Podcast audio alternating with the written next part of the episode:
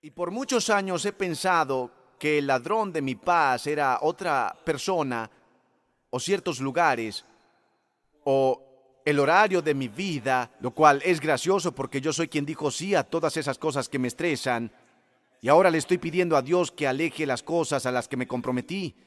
Y he tratado por mucho tiempo organizar mi vida para no tener que experimentar esos eventos y personas estresantes. Y si Dios las cambiase y si todos actuaran del modo que debieran por un tiempo estas navidades, pero el Señor me ha estado hablando estos días sobre el camino hacia la paz y me di cuenta de que cuanto más reflexiono esa persona de paz que Dios nos da, como Isaías 9:6, y se llamará su nombre admirable consejero, Dios poderoso, Padre eterno, príncipe de paz. Pero noten que el profeta no le llamó príncipe de la conveniencia, o príncipe de la facilidad, o príncipe de la comodidad, o príncipe de mi preferencia.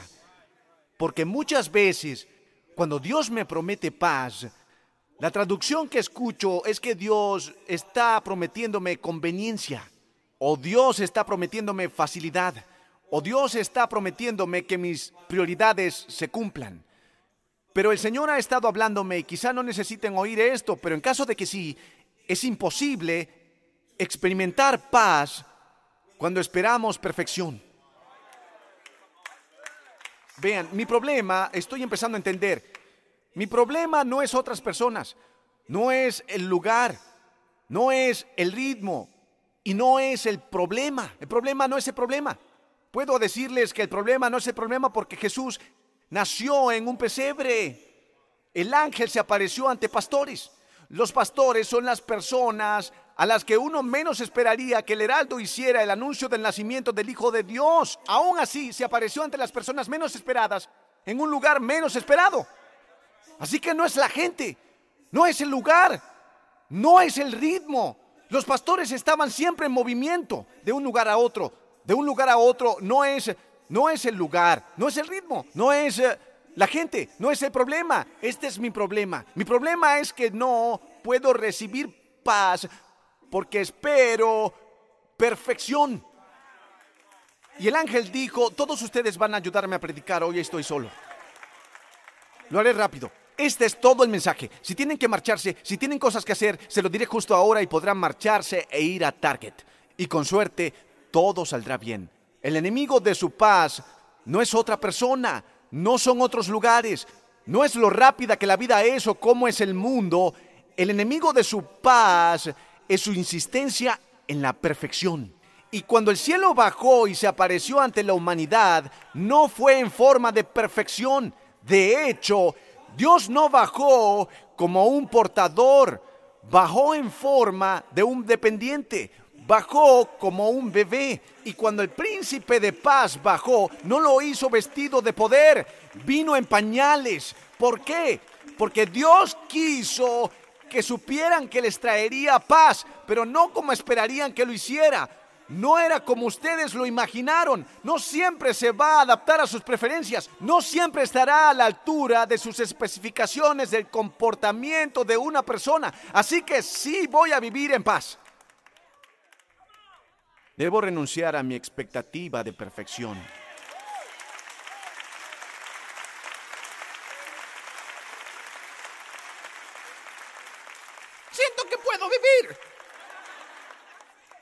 fiesta de Navidad a la que asistan va a ser mucho mejor ahora por lo que les he dicho.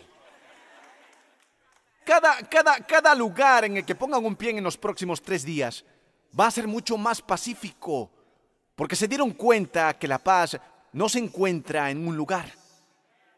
La paz no se encuentra en una serie de circunstancias libres de problemas. No es que me libre de ellos, Él se reúne conmigo. ¿Puedo enseñarles algo rápido? Él dijo que los guiará con la luz en el valle. Él no nos sacó del valle. Sí, aunque camino a través del valle, de la sombra de la muerte, no temeré ningún mal. Estoy en paz en el camino, ¿Por qué? No porque no lo esté atravesando, sino porque no lo estoy haciendo solo. Vean, hay alguien conmigo. ¿Qué es más grande que lo que está contra mí?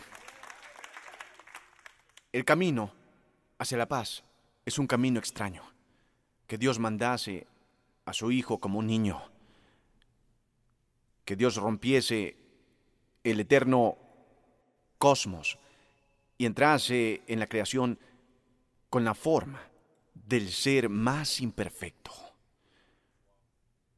Sé que algunos de ustedes discrepan, porque los escucho decir cosas sobre bebés con las que personalmente no coincido. Podemos acordar no estar de acuerdo. Es Navidad, estamos solo, pero... Ah, es tan perfecto.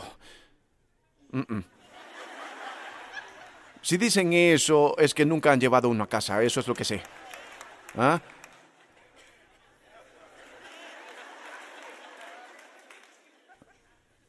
Así que es un camino extraño hacia la paz, ya saben, si Dios quiere venir y arreglar las cosas, habría venido como un guerrero, no como un ser débil. ¿Por qué no saltarse esa etapa? Jesús debió haber venido con 24 y lleno de testosterona. Y sin embargo, vino como un infante a un lugar de desesperación. ¿Saben la historia de José? Esperó hasta el último minuto en un Airbnb por el censo. Terminó en un terminó en un lugar frío y la presencia de Dios nació allí. El camino hacia la paz es extraño. El camino hacia la paz de Jesús le llevó a través del Getsemaní, donde le oraría a Dios si hubiera otro camino. Entonces fue y experimentó la ira de su mano por ellos. Pasa esa copa de mí.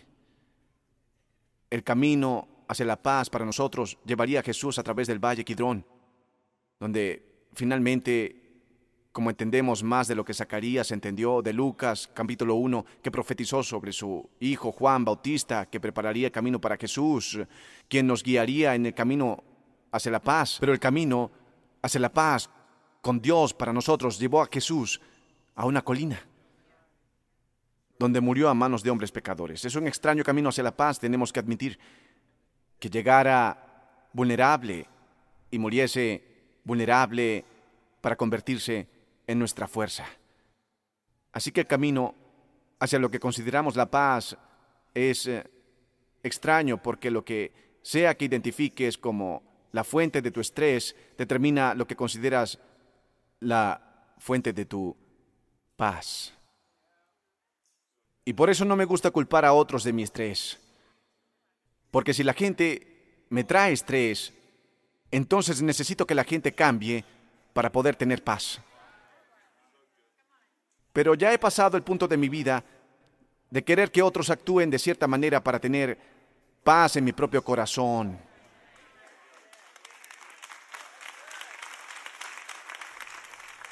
Y me encanta lo que el ángel dijo. Ah, visitó esa escritura y lo hizo perfecto. Y no quisiera decirla porque ella lo hizo muy bien y no quiero arruinar cómo lo dijo ella. Y el ángel les dijo, no temáis porque aquí os traigo buenas nuevas de gran gozo. Porque lo primero que los pastores sintieron en el campo cuando el anuncio de Jesucristo llegó del ángel no fue fe, fue miedo. Verán, pensamos que la presencia de Dios siempre va a hacernos sentir mejor y tranquilos. Pero lo primero que los pastores sintieron fue miedo. Verán, ellos encontraron paz, pero la encontraron a través del miedo. La paz no fue a ellos directamente, tuvo que pasar por su miedo. Y ellos encontraron a Dios en el lugar de sus mayores miedos, en los campos donde mantenían alejadas a las ovejas de los depredadores en la noche. Eran personas solitarias en un lugar solitario. Y allí llegó el ángel y dijo, gloria a Dios en lo más alto y paz en la tierra.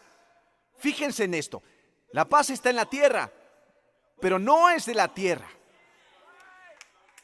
La paz está en la tierra, pero no es de la tierra. Bien, no quiero estar en paz de plástico que viene de las personas. He aprendido que si la paz viene de las personas, las personas pueden llevársela. Si viene de situaciones, las situaciones pueden cambiar y llevársela. Así que no quiero una paz que venga de una promoción en el trabajo. No quiero una paz que venga de una circunstancia conveniente. Ni siquiera quiero una paz que venga de un sentimiento. No quiero una paz que venga de una situación. Quiero una paz que nadie haya otorgado y que el mundo no pueda llevarse.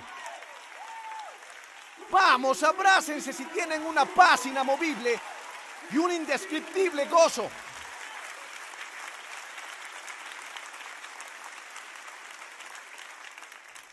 He leído esta escritura toda la semana, el camino hacia la paz. ¿Qué, ¿Qué es lo que necesito quitar del camino de mi vida para experimentar paz? Para no estar corriendo todo el tiempo concentrándome solo en las piezas faltantes. Y ahora pierdo paz porque todo lo que puedo ver son las piezas faltantes. Porque cuando eres un perfeccionista como yo, un Enneagram tipo 1, Lo que Dios te da como prescripción por tu perfeccionismo son niños. Y yo tengo una dosis de tres niños. Tres niños al día garantizan que nunca habrá un momento en tu hogar que sea de completa paz.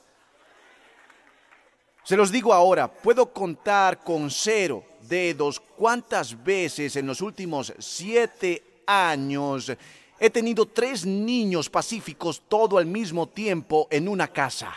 Así que, ¿saben lo que estoy aprendiendo? He tenido que aprender a tener mi paz en pedazos. Porque si espero hasta que todo sea pacífico, si espero a que cada niño sea feliz, si espero a que todo el mundo avance, si estoy esperando por paz, si estoy esperando que cada niño agache su cabeza y ore y limpie su plato y agradezca a su mamá. He aprendido a celebrar a Dios si solo uno de los niños pone su plato en el lavabo. Olviden el lavaplatos. Ese es un milagro del mar rojo del Viejo Testamento. En el lavabo, aunque sea en el lavabo, es una bendición. Celebraré un plato en el lavabo. Bien, estas navidades pueden esperar a que todo el mundo avance. Si hay, aunque sea un poco de paz, deben dar gracias a Dios por ella y aprovecharla y celebrarla.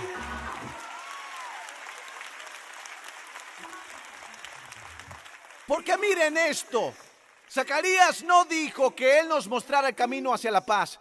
Deme mi escritura. Esta es la mejor escritura de Navidad que he visto en mi vida. 79. Para guiar nuestros pies en el camino de paz.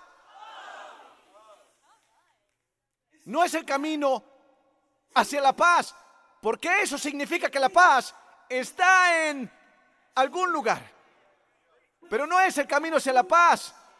Así es como he estado viviendo mi vida. Dios perdóname cuando pase esta época. Ah. Pasé por 2018. ¿Qué?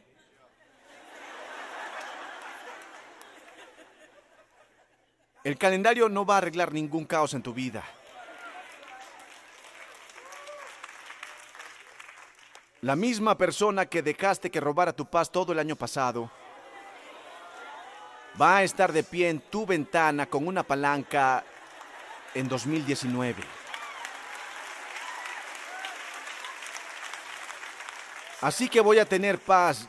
Ya saben, los niños crecen, no necesitan tanto, ajá, Ajá.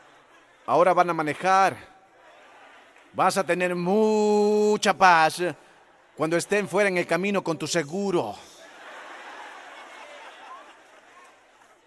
Por eso no puedo proyectar mi paz aquí afuera. O no puedo proyectar mi paz en personas. O no puedo proyectar mi paz en un cierto lugar. No es el camino hacia la paz, no es el mensaje de Navidad. Cuando Dios bajó para nacer de una virgen y fue envuelto en pañales y puesto en un pesebre, Él no prometió un camino hacia la paz como un evento que ocurrirá en algún momento. No es una paz que se gane, no es una paz de un día, no es una paz de cualquier cuento de hadas como la bella y la bestia. No es una paz de cuando me case. No es una paz de cuando enviemos al niño. No es una paz de cuando pague mi préstamo estudiantil. No es una paz de cuando pase Navidad. No es una paz de cuando se vayan mis suegros. No es el camino hacia la paz. Es el camino de la paz. ¿Qué significa eso? Cada paso que doy, Él está conmigo. Cada movimiento que hago, Él está conmigo. Cada etapa de mi vida, Él está presente. Así que miren esto, no estoy esperando por ella, estoy caminando en ella. Alguien diga camino en ella. Gracias por ver el canal de YouTube de la Iglesia Elevation. No se conformen con esto, únanse a la IFAM, nuestra familia extendida en línea, y acompáñenos en vivo los domingos. Suscríbanse a este canal para no perderse un solo video o transmisión en vivo, y compartan con sus amigos. También pueden apoyar al ministerio haciendo clic en el botón Dar ahora para ayudarnos a alcanzar a las personas en todo el mundo para Jesucristo. Gracias por vernos, Dios los bendiga.